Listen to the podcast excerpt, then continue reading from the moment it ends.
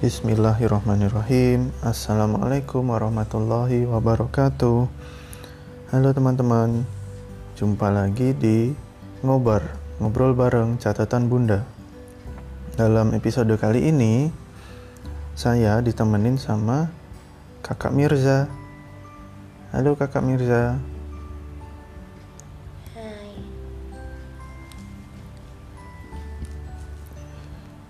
Nah, dalam episode kali ini kita akan melanjutkan cerita Sirah Nabawiyah ya. Kali ini kita akan membahas tentang kota Mekah.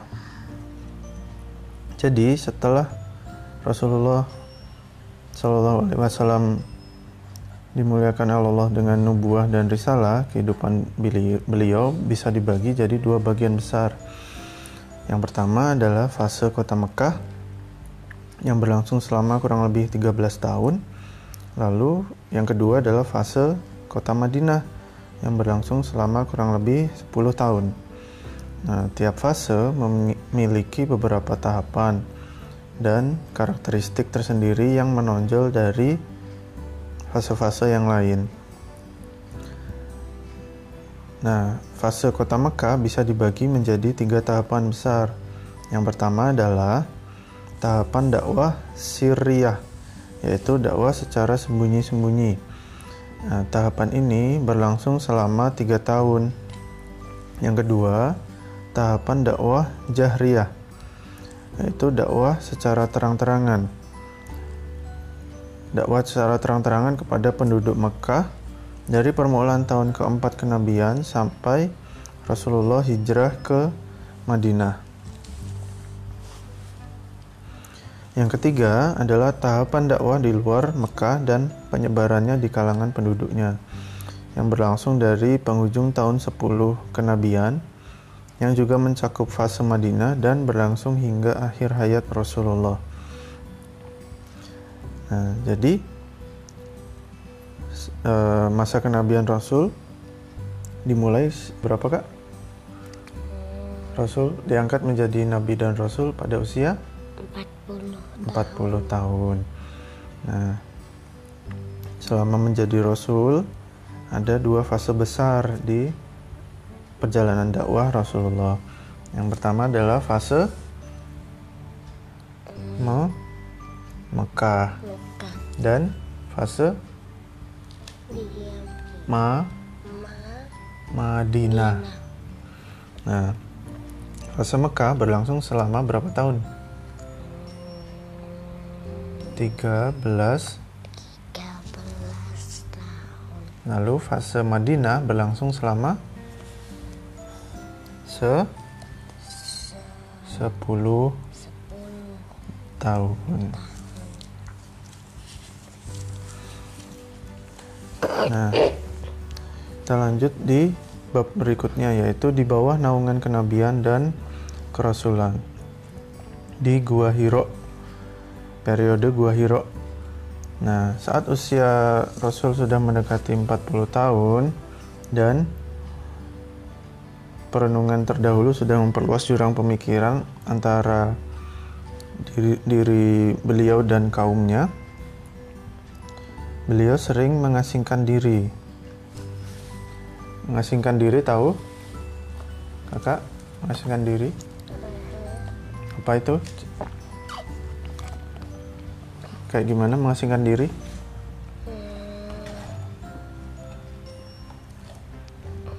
Ya tadi cerita ya. Tadi jadi mengasingkan diri itu cerita apa? Kita pergi dari tempat tinggal. tempat Jadi misalkan kita tinggal di rumah ini, dari perumahan ini kita pergi ke ke Lembang atau ke Ciwidey yang tempatnya se sepi. Ya, yang dingin, sepi, tenang, tidak berisik gitu. Tujuannya untuk beristirahat, berpikir dan merenung. Nah, Rasulullah juga melakukan hal itu sebelum diangkat menjadi nabi. Nah, saat mengasingkan diri di Gua Hiro, Rasulullah biasa membawa roti yang terbuat dari gandum dan bekal berup, eh, dan bekal air menuju Gua Hiro yang letaknya di Jabal Nur. Jaraknya Di apa? roti gandum. Gandum. Roti gandum itu ya kayak contohnya yang sering kakak lihat roti tawar. Roti tawar itu ada yang terbuat dari yang kakak biasa makan sama adik itu roti tawar dari tepung biasa. Terus satu lagi yang agak kasar-kasar itu itu terbuat dari gandum. Oh, yang di pinggir. Ya. Ini ya tengahnya saat itu loh. Tapi kalau Kalau roti tawar kakak kan biasanya warna putih, ya kan? ad- karena eh, yang biasanya kakak lihat di geria kan itu Warna ada putih. macam-macam Mm-mm. Warna Warna putih. Kalau yang ini roti tawar aja kak. sama hijau. Ya, kalau hijau ada pandannya. Itu. Jadi beda-beda. Kalau gandum nanti kapan-kapan kita beli ya biar kakak tahu bedanya. Nah, Gua Hiro ini letaknya di Jabal Nur. Jaraknya kurang lebih 2 mil dari kota Mekah. Nah, beliau tinggal di dalam gua saat bulan Ramadan.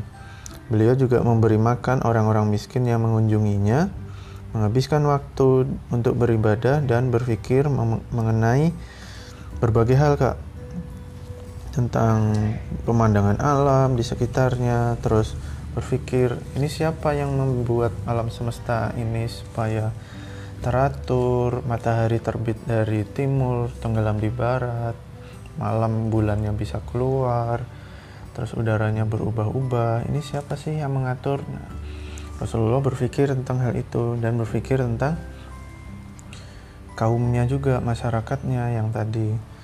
eh, kenapa sih masyarakat itu masih berbuat dosa syirik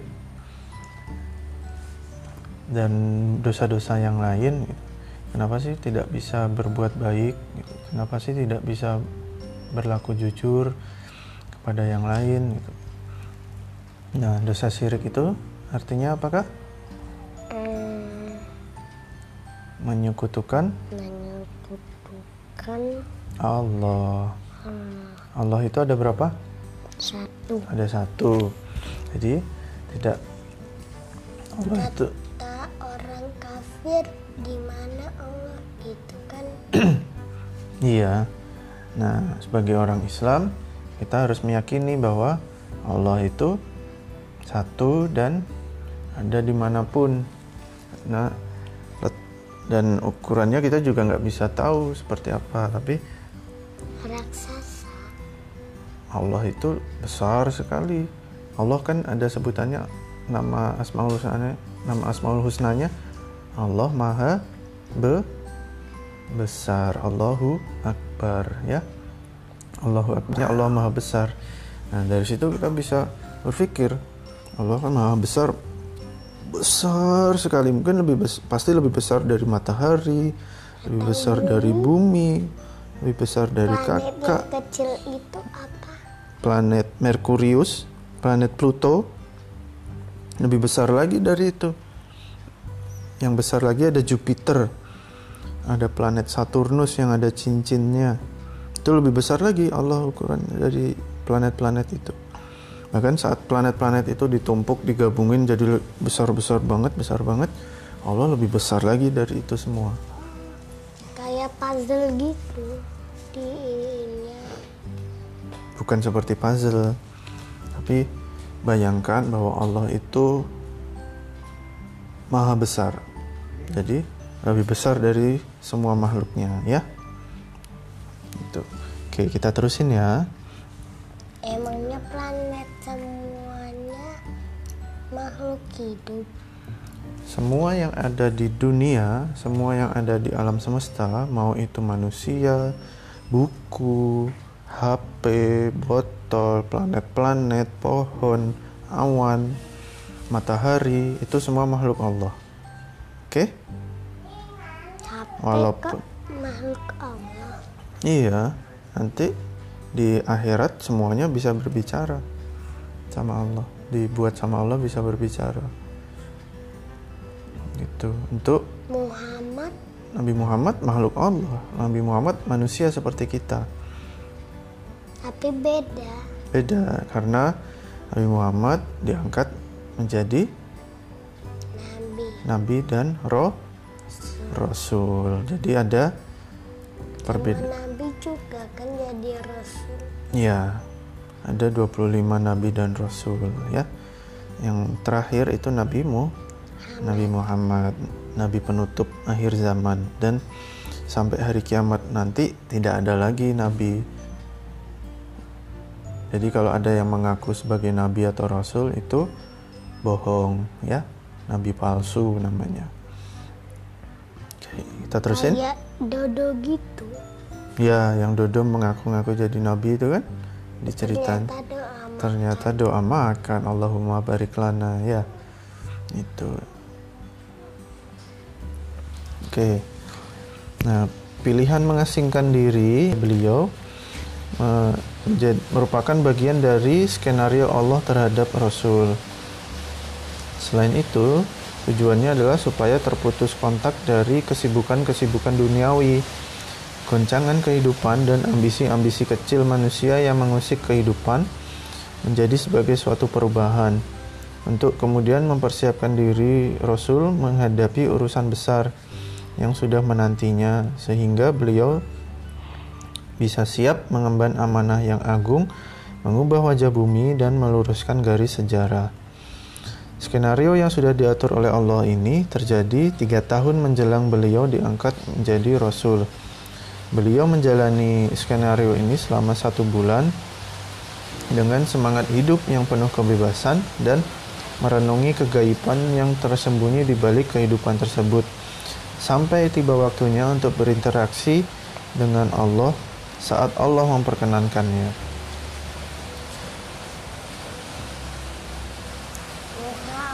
Kan kakak pernah lihat Pernah lihat apa? di di film Syamil kan Mhm. terus Muhammadnya pergi ke luar angkasa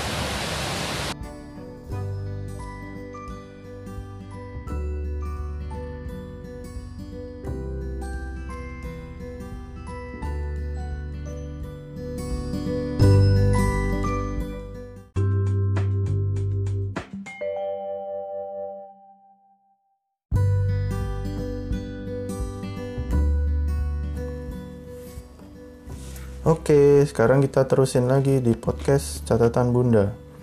Oh iya, podcast ini dipersembahkan oleh mamturu.com. Jadi, teman-teman yang eh, pendengar setia podcast ngobar catat dari catatan Bunda bisa dapat diskon spesial dari catatan Bunda jika belanja di mamturu.com. Cukup dengan memasukkan kode kupon ngobar N G O B A R saat akan check out di mamturu.com. Dengan minimal 100.000 teman-teman akan dapat diskon 10% untuk all item. Oke, kita lanjutin cerita sirah nabawiyahnya. Tadi selesai tentang cerita di Gua Hiro, kita akan lanjutin ke cerita tentang malaikat Jibril yang turun membawa wahyu. Ketika usia Rasulullah genap usia 40 tahun yang merupakan puncak kematangan dan ada pula yang menyatakan bahwa di usia inilah para rasul diutus, tanda-tanda kenabian mulai nampak dan bersinar. Di antaranya adanya sebuah batu di kota Mekah yang mengucapkan salam kepada beliau. Beliau juga tidak bermimpi kecuali sangat jelas, sejelas fajar subuh yang menyingsing. Hal ini berlangsung hingga enam bulan, sementara masa kenabian berlangsung selama 23 tahun dari usia 40 sampai Rasulullah wafat di usia 63 tahun. Nah, mimpi yang benar ini merupakan bagian dari 46 tanda kenabian. Ketika pengasingan dirinya di Gua Hiro memasuki tahun ketiga, tepatnya di bulan Ramadan, Allah menghendaki rahmatnya terlimpah kepada segenap penduduk bumi. Lalu dimuliakanlah beliau dengan mengangkatnya sebagai nabi. Kemudian malaikat Jibril turun eh, diutus oleh Allah dengan membawa beberapa ayat Al-Qur'an. Setelah memperhatikan dan mengamati beberapa bukti penguat beserta dalil, kita dapat menentukan terjadinya peristiwa tersebut secara tepat, yaitu pada hari Senin, tanggal 21 Ramadan di malam hari bertepatan dengan tanggal 10 Agustus tahun 610 Masehi. Nah, sekarang sudah tahun 2020, Kak. Jadi, kenabian ini Rasul Nabi Muhammad diangkat menjadi rasul itu lebih dari kurang lebih 1400 tahun yang lalu.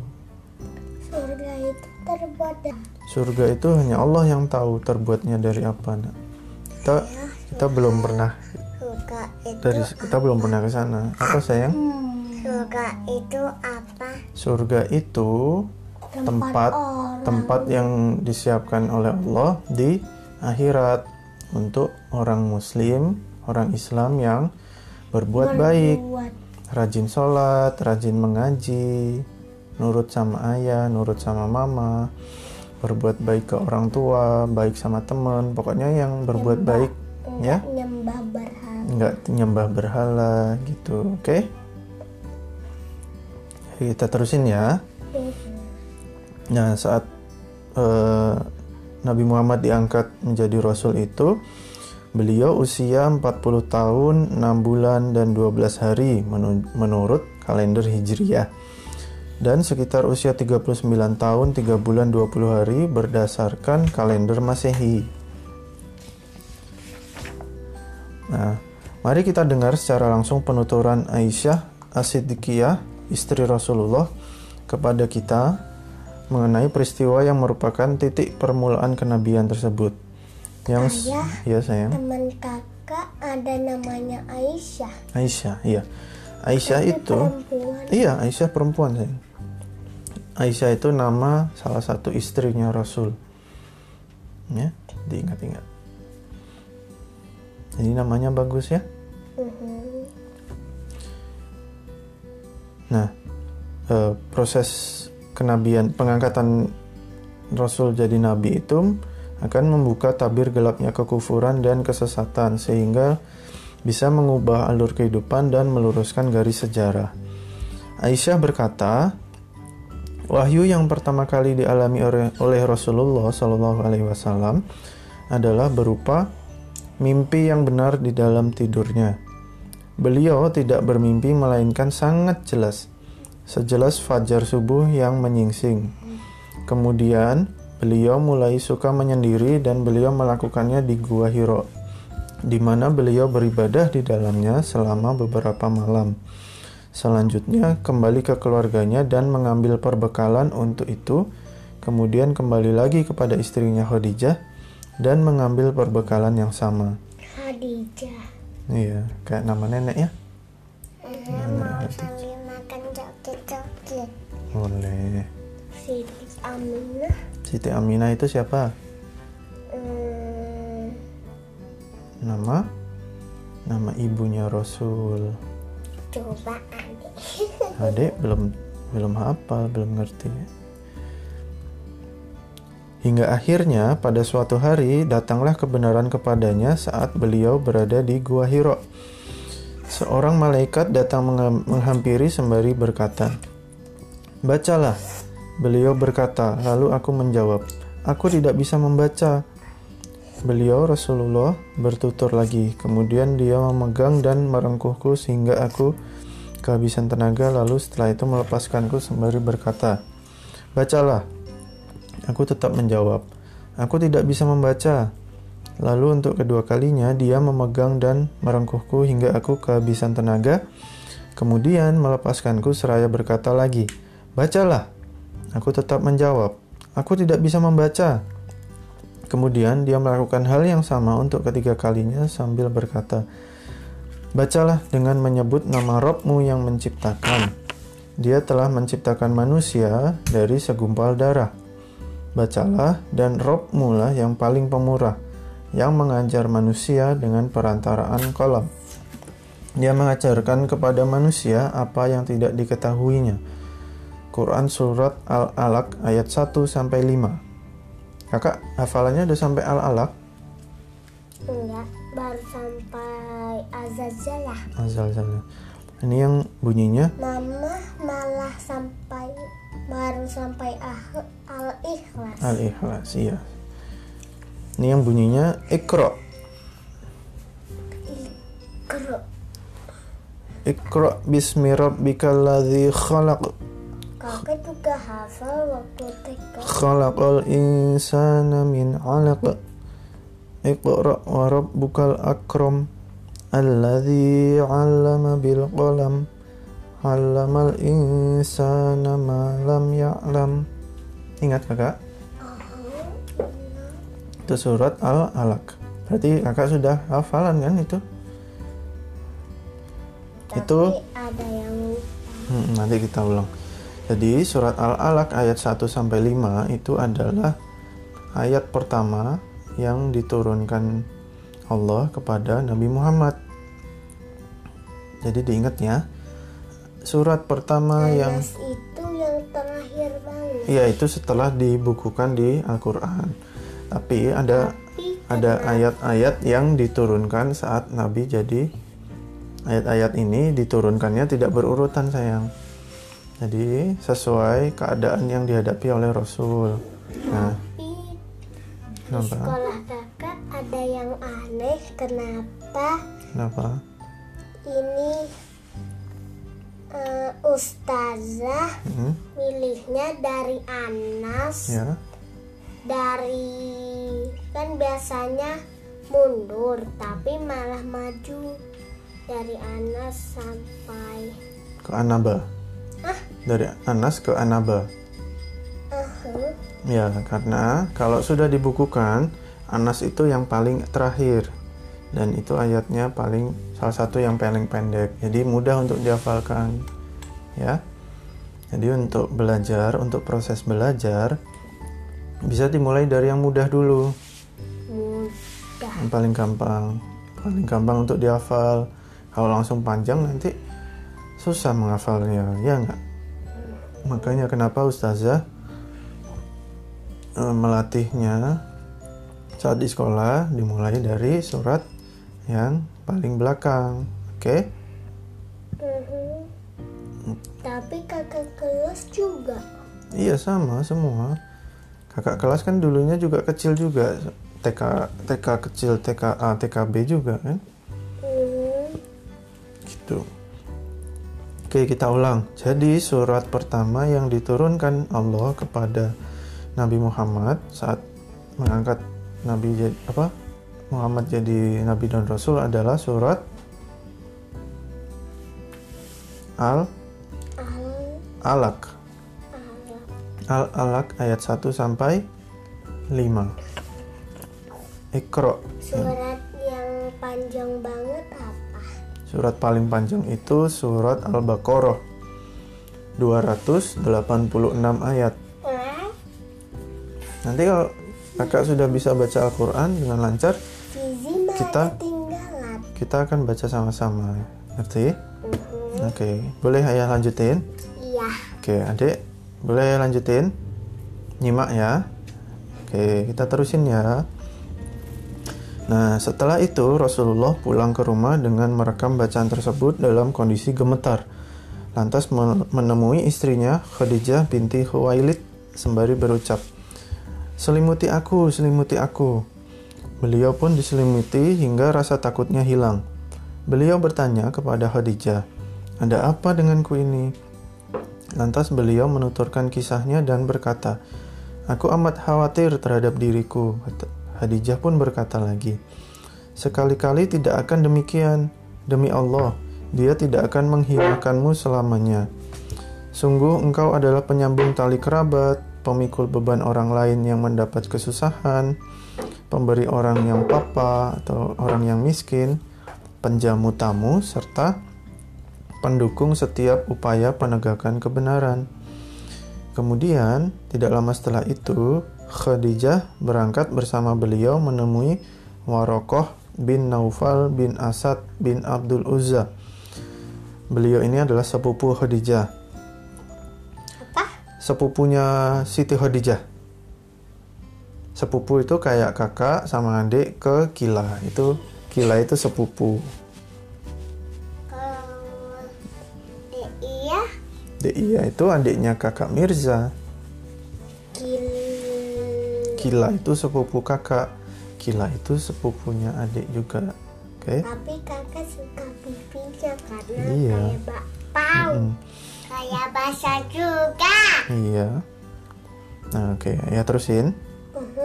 Oke, Warokoh bin Naufal adalah seorang penganut agama Nasrani pada masa jahiliyah dan beliau mampu menukil beberapa tulisan dari Injil dengan tulisan Ibrani sebanyak yang mampu ditulisnya.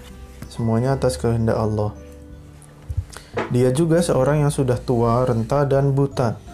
Maka berkatalah Khadijah kepadanya, Wahai sepupuku, dengarkanlah cerita dari keponakanmu ini. Warokoh pun berkata, Wahai keponakanku, apa yang kau lihat? Lalu Rasulullah Shallallahu Alaihi Wasallam membeberkan pengalaman yang sudah dilihatnya. Warokoh pun berkata kepadanya, itu adalah makhluk kepercayaan Allah, malaikat Jibril, yang telah Allah utus kepada Nabi Musa. Andai saja aku masih bugar dan muda ketika itu, andai saja aku masih hidup ketika engkau diusir oleh kaummu.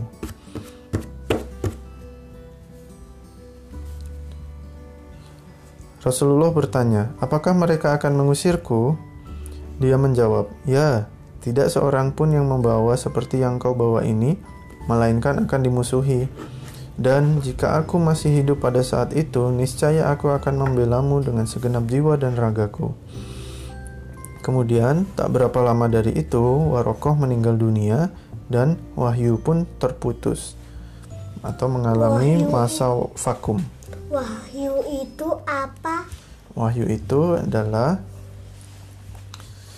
eh, sesuatu pesan atau nasihat yang disampaikan oleh Allah kepada para nabi dan rasul. Nah, dalam hal ini berupa kalau ke Nabi Muhammad bentuknya berupa ayat-ayat Al-Qur'an sayang. kalau ke Jadi disampaikannya melalui salah satu caranya adalah melalui malaikat Jibril. Oke, ada ada yang mau ditanyain enggak? Enggak, kita terus.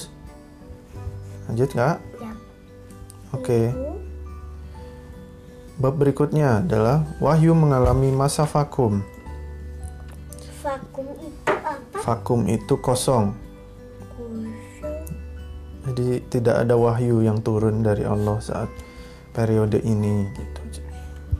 Mengenai masa vakum ini, menurut riwayat Ibnu Sa'ad dari Ibnu Abbas, terdapat informasi bahwa ia hanya berlangsung selama beberapa hari. Pendapat inilah yang kuat, bahkan dapat dipastikan setelah mengadakan penelitian dari segala aspeknya. Adapun riwayat yang masyur bahwa hal itu berlangsung selama tiga tahun atau dua tahun setengah. Hal itu tidaklah benar sama sekali. Namun di sini bukan momen yang tepat untuk membantahnya secara terperinci. Pada masa vakum ini, Rasulullah Shallallahu Alaihi Wasallam dirundung kesedihan yang mendalam dan diselimuti kebingungan dan kepanikan. panik itu apa Panik itu bingung, gelisah, harus ngapain nih? Kok setelah kemarin dikasih wahyu, tiba-tiba nggak ada lagi Allah mana? Kok tidak ada turun perintah, tidak ada turun wahyu pada Rasul? Makanya Rasul panik, bingung. Nah, dalam kitab Al-Takbir, At-Takbir, Imam Al-Bukhari meriwayatkan naskah sebagai berikut. Berdasarkan informasi yang sampai kepada kami, Wahyu pun mengalami masa vakum sehingga membuat Nabi sedih dan berulang kali berlari kencang agar dapat terjerembab dari puncak gunung. Namun setiap beliau mencapai puncak gunung untuk mencampakkan dirinya, malaikat Jibril menampakkan wujudnya sambil berkata, "Wahai Muhammad, sesungguhnya engkau adalah benar-benar utusan Allah." Nah, spirit ini bisa menenangkan dan menstabilkan kembali jiwa beliau. Lalu beliau pun mengulangi tindakan sebagaimana sebelumnya. Dan Ketika dia mencapai puncak gunung, malaikat Jibril kembali menampakkan wujudnya dan berkata kepadanya seperti sebelumnya.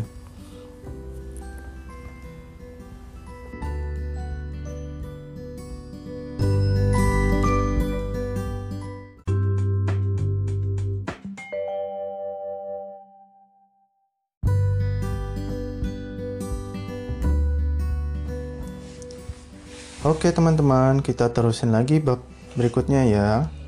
Jangan lupa untuk mampir ke mamturu.com dan dapatkan diskon 10% dengan memasukkan kode kupon NGOBAR N G O B A R saat akan check out di mamturu.com. Nah, bab selanjutnya kita akan berbicara tentang malaikat Jibril yang turun kembali kembali untuk membawa wahyu. Nah, di sini Ibnu Hajar berkata, adanya masa vakum itu bertujuan untuk menghilangkan ketakutan yang dialami oleh Rasulullah Shallallahu Alaihi Wasallam dan membuatnya penasaran untuk mengalaminya kembali. Ketika hal itu benar-benar terjadi pada beliau, beliau mulai menanti-nanti datangnya wahyu. Nah, tidak lama setelah itu, datanglah malaikat Jibril untuk kedua kalinya. Imam Bukhari meriwayatkan dari Jabir bin Abdullah bahwa dia mendengar Rasulullah menceritakan tentang masa vakum itu. Beliau bertutur, "Ketika aku tengah berjalan, tiba-tiba aku mendengar suara dari arah langit. Lalu aku mendongakkan pandangan ke arah langit. Ternyata malaikat yang telah mendatangiku ketika di Gua Hiro sekarang duduk di atas kursi antara langit dan bumi." Aku pun terkejut karenanya, hingga aku tersungkur ke bumi.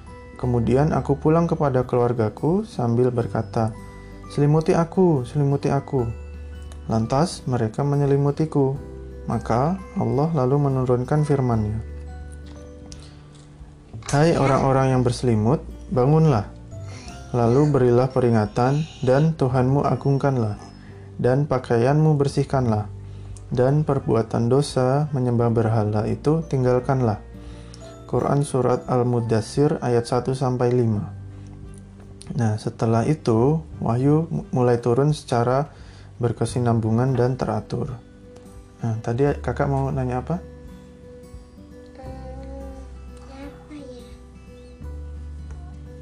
Lupa? Ayah terusin dulu ya. Yang itu Oke. yang kata Muhammad. Heeh. Ayah Muhammad itu apa? Satu-satu ya. Nabi dan Rasul. Muhammad itu nama nabi dan rasul sayang. Kakak bingung karena kata Rasulnya Heeh. kan itu ji malaikat yang Kenapa? yang tadi Malaikat Jibril. Kenapa malaikat Jibril? Katanya duduk di kursi Mm-mm. antara Langit dan bumi. langit dan bumi itu Hmm. artinya apa? Artinya kalau diartikan secara betulannya malaikat itu ukurannya juga raksasa. Makanya dia punya kursi yang besarnya di antara langit dan bumi kita. Itu Sebesar Allah. lebih be- Allah lebih besar lagi sayang. Nah, karena kita nggak bisa melihat malaikat dan melihat Allah, jadi ke apa aslinya seperti apa ukuran malaikat itu kita nggak ngerti. Kita hanya bisa menafsirkan perkiraan saja ya, perkiraan dari yang tertulis di buku atau penjelasan guru-guru gitu. Oke? Kita terusin? Oke. Nah, ya sayang, Meaning for itu apa? itu film adik kan? Film film bohongan. Heeh, yuk, ayah terusin lagi ya. Mana ada hewan bisa bicara? Oke. Nah, kita terusin lagi ya, Dek ya, Kakak. Ya. Nah, dalam Sahih Al-Bukhari disebutkan, aku tinggal di Gua Hiro selama sebulan. Lalu, tatkala aku sudah selesai melakukan itu, maka aku turun ke turun dari gunung. Dan ke aku berada di sebuah lembah, ada suara yang memanggilku. Kemudian diketengahkan teks hadis bagaimana yang telah disebutkan di atas. Kakak juga pernah dipanggil sama Davin tapi bingung Davinnya di mana. Mm-mm. Nah, inti dari hadis ini adalah bahwa ayat tersebut turun setelah beliau menjalani bulan Ramadan secara penuh di sana. Dengan demikian, berarti masa vakum antara dua wahyu tersebut berlangsung selama 10 hari, sebab beliau tidak lagi menjalani Ramadan berikutnya di sana setelah turunnya wahyu pertama. Ayat-ayat tersebut merupakan permulaan dari masa kerasulan beliau, di mana datang setelah masa kenabian yang berjarak rentang masa vakum turunnya wahyu. Ayat-ayat tersebut mengandung dua jenis taklif atau tugas syariat beserta penjelasan konsekuensinya. Jenis pertama adalah menugaskan Rasulullah Shallallahu Alaihi Wasallam agar menyampaikan atau al-balag dan memberi peringatan atau at-tahzir saja. Hal ini Tazir itu apa? at-tahzir itu adalah peringatan. Hal ini sebagaimana firman Allah, Bangunlah lalu berilah peringatan. Surat Al-Mudassir ayat 2. Makna ayat ini, peringatkanlah manusia akan azab Allah atas mereka jika mereka tidak bertaubat dari perbuatan mereka yang berupa dosa, kesesatan, beribadah kepada selain Allah yang maha tinggi, serta berbuat syirik kepadanya dalam zat, sifat-sifat, hak, dan perbuatan-perbuatannya. Jenis kedua adalah mentaklif beliau agar menerapkan semua perintah Allah Subhanahu wa taala terhadap dirinya dan berkomitmen terhadapnya dalam diri beliau agar mendapatkan keridhaan Allah dan menjadi suri teladan yang baik bagi orang yang beriman. Hal ini tercermin pada firman Allah dan Rabbmu agungkanlah surat Al-Mudassir ayat 3. Maknanya adalah Khususkanlah pengagungan hanya kepada Allah, dan janganlah menyekutukannya dengan seorang pun. Dan firmannya di ayat keempatnya, surat Al-Mudasir ayat 4, dan pakaianmu bersihkanlah. Makna lahiriahnya adalah membersihkan pakaian dan jasad, sebab tidaklah layak bagi orang yang mengagungkan Allah dan menghadap kepadanya dalam kondisi berlumur najis dan kotor manakala kebersihan tuntut untuk dilakukan, tentu kesucian atau kebersihan diri dari virus-virus syirik, pekerjaan, dan akhlak yang hina lebih utama un untuk dituntut. Ayah, virus itu artinya apa?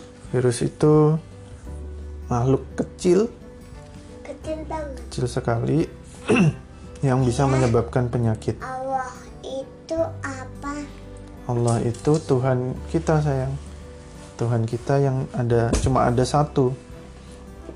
Ya? Satu. satu saja. Oke?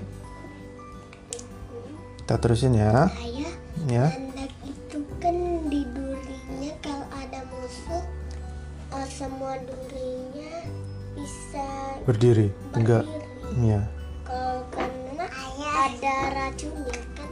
Enggak. Sakit aja Ayah, apa nak kalau bisa berdiri berarti ada racunnya.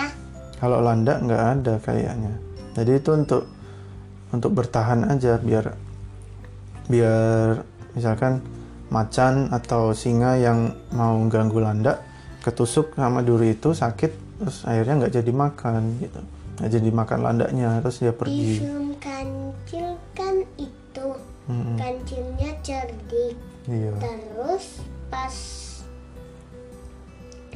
pas mangsa itu ular sama harimaunya mau makan dia, malah dianya loncat terus keduanya malah saling merebut dirinya. Mm-mm. Saling itu memangsa. iya oke udah ya lanjutin dulu ya biar cepat selesai ya.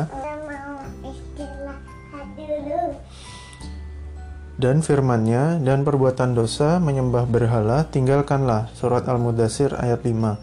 Maknanya adalah, jauhilah faktor-faktor yang dapat menyebabkan turunnya kemurkaan Allah dan azabnya, yaitu dengan senantiasa taat kepadanya dan tidak berbuat maksiat terhadapnya. Juga firman Allah, dan banyak dan janganlah kamu memberi dengan maksud memperoleh balasan yang lebih banyak. Quran Surat Al-Mudassir ayat 6 Yakni, janganlah kamu berbuat baik karena menginginkan upah dari manusia atasnya atau balasan yang lebih utama kakak di dunia ini. kakak pernah bantuin mama kan terus dapat upah Iya. Oke, kita terus ya. Sedangkan ayat yang terakhir di dalamnya mengandung peringatan akan terjadinya perlakuan tidak baik dari kaumnya ketika Nabi Muhammad SAW berbeda agama dengan mereka, mengajak mereka kepada Allah dan memperingatkan mereka akan azab dan siksaannya. Karenanya ayat tersebut berbunyi yang artinya dan untuk memenuhi perintah Robmu bersabarlah. Al-Mudassir ayat 7 Permulaan ayat-ayat tersebut, surat Al-Mudassir, berbicara tentang panggilan langit yang agung melalui suara zat yang maha besar dan maha tinggi, yang menyeru kepada Nabi Muhammad SAW agar melakukan urusan yang mulia ini dan agar meninggalkan tidur, berselimut, dan berhangat-hangat guna menyongsong panggilan jihad, berjuang, dan menempuh jalan penuh ranjau. Hal ini tergambar dalam firman-Nya, Hai orang-orang yang berselimut, bangunlah, lalu berilah peringatan. Al-Mudassir ayat 2 Seakan-akan dikatakan kepada beliau, Rasulullah SAW, sesungguhnya orang yang hanya hidup untuk kepentingan dirinya saja, bisa saja hidup tenang dan nyaman. Sedangkan engkau yang memikul beban yang besar ini, bagaimana bagaimana mungkin engkau bisa tidur? Bagaimana mungkin engkau istirahat? Bagaimana mungkin engkau menikmati permadani yang hangat? Maka bangkitlah untuk melakukan urusan yang penting yang sedang menunggumu dan beban berat yang dipersiapkan untukmu. Bangkitlah untuk berjuang, bekerja keras, dan berletih-letih. Bangkitlah, karena waktu tidur dan istirahat sudah berlalu, dan sejak hari ini tidak akan kembali lagi.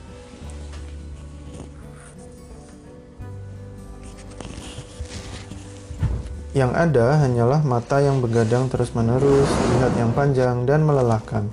Bangkitlah, persiapkan diri menyambut urusan ini dan bersiagalah. Sungguh, ini merupakan ucapan agung dan harismatik yang seakan melucuti diri beliau dari kehangatan permadani di suatu rumah yang nyaman dan dari dekapan hangat untuk kemudian melemparkannya keluar menuju samudera luas yang diselimuti oleh deru ombak dan hujan yang mengguyur. Depakan itu apa? Depakan, Hmm, dekapan. iya itu. Dekapan itu pelukan, pelukan. Peluk. Nah,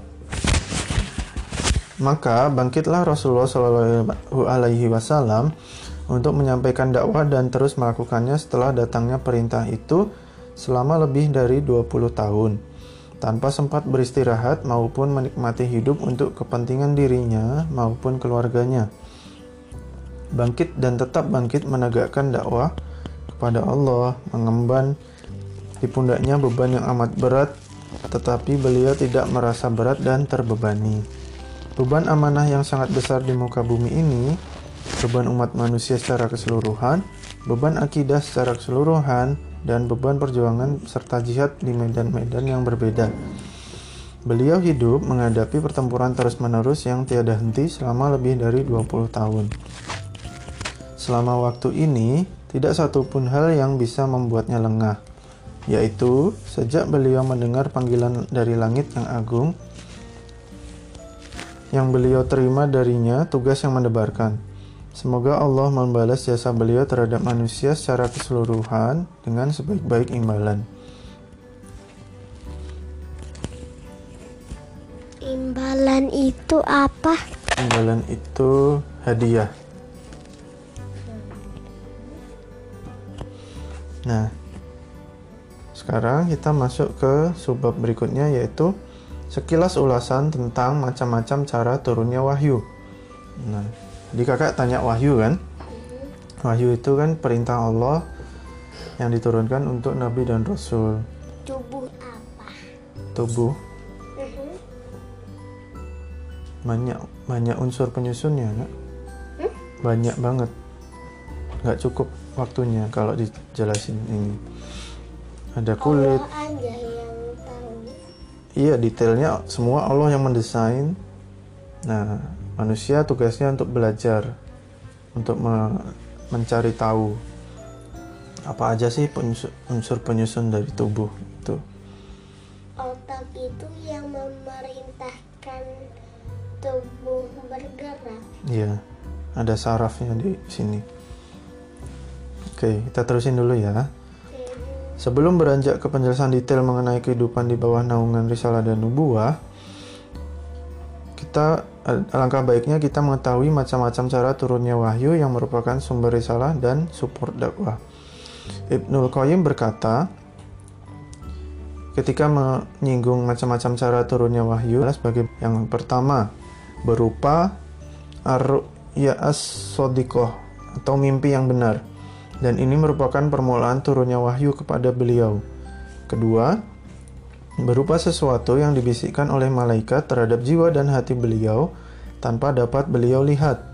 Hal ini sebagaimana disabdakan Nabi, sesungguhnya malaikat Jibril menghembuskan atau membisikkan ke dalam hatiku bahwasanya jiwa tidak akan mati hingga disempurnakan rizki baginya. Kan ada yang Oh. kayak bioskop. Kita terusin sebentar, diulang sebentar.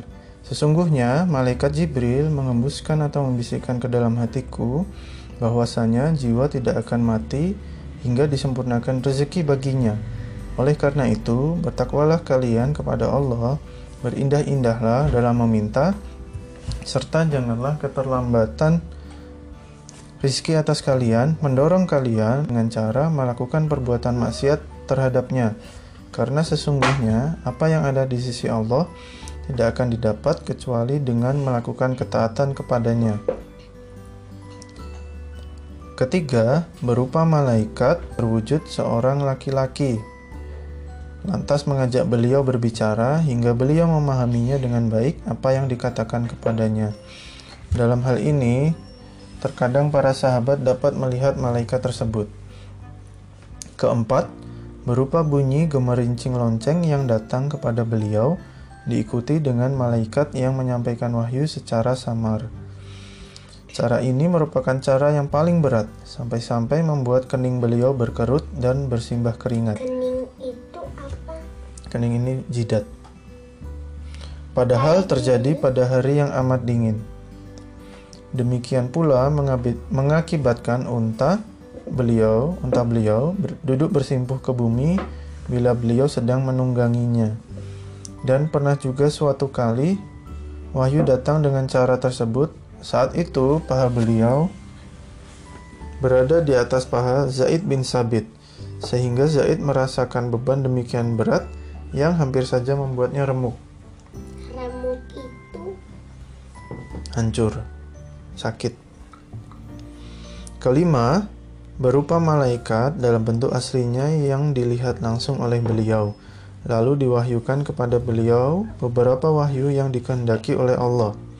Peristiwa seperti ini dialami oleh beliau sebanyak dua kali, sebagaimana disebutkan oleh Allah dalam surat An-Najm.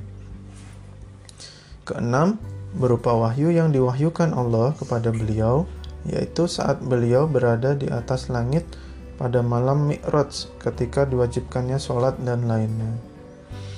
Ketujuh, berupa kalamullah atau ucapan Allah kepada beliau tanpa perantaraan malaikat, sebagaimana Allah berbicara kepada Musa bin Imran. Peristiwa seperti ini juga dialami oleh Nabi Musa alaihissalam dan diabadikan secara qat'i berdasarkan nas Al-Quran. Sedangkan kepada Nabi Muhammad SAW terjadi dalam hadis tentang peristiwa Is- Isra dan Mi'raj. Sebagian arahnya menjadi delapan, yaitu Allah berbicara kepada Nabi Muhammad SAW secara langsung tanpa hijab. Ini merupakan permasalahan yang masih diperdebatkan oleh ulama salaf dan khalaf. Demikian sebagaimana yang dituturkan oleh Ibnu Qayyim dengan sedikit diringkas dalam penjelasan tentang urutan pertama dan kedelapan.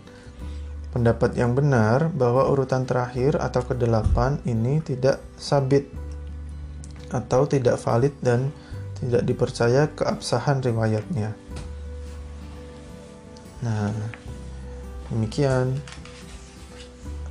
bab tentang perjalanan awal Nabi saat diangkat menjadi Nabi dan Rasul yang kita mulai dari bab tentang Gua Hiro lalu proses awal turunnya Jibril membawa wahyu lalu ada masa vakum di antara wahyu yang pertama dan kedua dan berikutnya lalu tidak lama setelah itu Jibril turun kembali untuk membawa wahyu.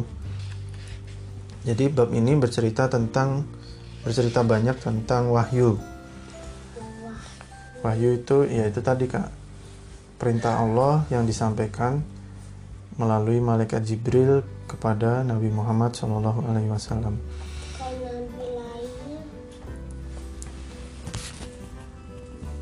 Kalau nabi lainnya kalau nabi lainnya prosesnya mungkin sama lewat lewat apa dari Allah disampaikan melalui malaikat Jibril melalui perantara. Jadi malaikat Jibril ini malaikat kepercayaan Allah yang tugasnya memang menyampaikan wahyu dari Allah untuk nabi dan rasulnya. Ayah, yang dibuat sama manusia itu ceritanya bohongan tapi kalau yang uh, cerita dulu beneran cerita itu bisa bohong bisa asal dari cerita yang benar terus diceritakan ulang lalu ada cerita yang dikarang jadi kayak dongeng. Dongeng. Jadi ada pesan di dalamnya untuk kita ambil dan ambil positifnya untuk diterapkan yang jelek nggak usah diikutin gitu. Oke jadi bab ini banyak berbicara tentang wahyu dari awal perjalanan Rasul di Gua Hiro lalu disambung oleh turunnya malaikat Jibril untuk menyampaikan wahyu yang pertama dan kedua di surat Al-Alaq dan surat Al-Mudassir. Gua Hiro itu se sebesar apa? Gua Hiro itu sebesar ya sebesar manusia dewasa. Nanti suatu saat ayah, mama, sama kakak, sama adik bisa berangkat umroh. Kita naik ke Gua Hiro. Jadi nanti ada bisa lihat di puncak gunung. ada di puncak gunung jadi harus naik tangga untuk ke sana. Apa? Harus jalan lewat jalan gunung dan tangga-tangga batu untuk sampai ke sana. Tangga okay? Maksudnya tangganya dari dibuat dari batu. Batu-batu gunung. Batunya besar-besar. Iya kalau kecil-kecil ya orang nggak bisa naik di situ nanti bisa jatuh. Besar besar besar. Oke. Okay. jadi pembahasan tentang wahyu ini ditutup dengan bahasan singkat tentang cara-cara turunnya wahyu dari Allah kepada Nabi yang disebutkan tadi di buku ini ada tujuh tujuh cara turunnya wahyu. Dan sebagian ulama ada yang berpendapat ada delapan. Itu. Tapi menurut Ibnul Qayyim penjelasan in, uh, turunnya wahyu ini ada tujuh cara. Yang pertama lewat mimpi. Yang kedua yang dibisikkan oleh malaikat melalui jiwa dan hati Rasul yang ketiga melalui malaikat yang uh, turun ke bumi dan berwujud menjadi seorang laki-laki dan mengajak berbicara yang keempat, lewat bunyi lonceng yang datang kepada Rasul dan diikuti dengan malaikat yang menyampaikan wahyu secara samar, secara pelan-pelan. Lalu yang kelima, berupa malaikat dalam bentuk aslinya yang yang dilihat langsung oleh beliau.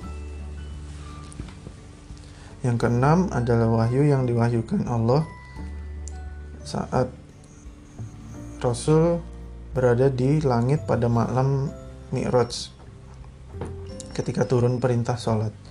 Lalu yang ketujuh melalui kalamullah atau ucapan Allah yang uh, turun tanpa perantaran malaikat.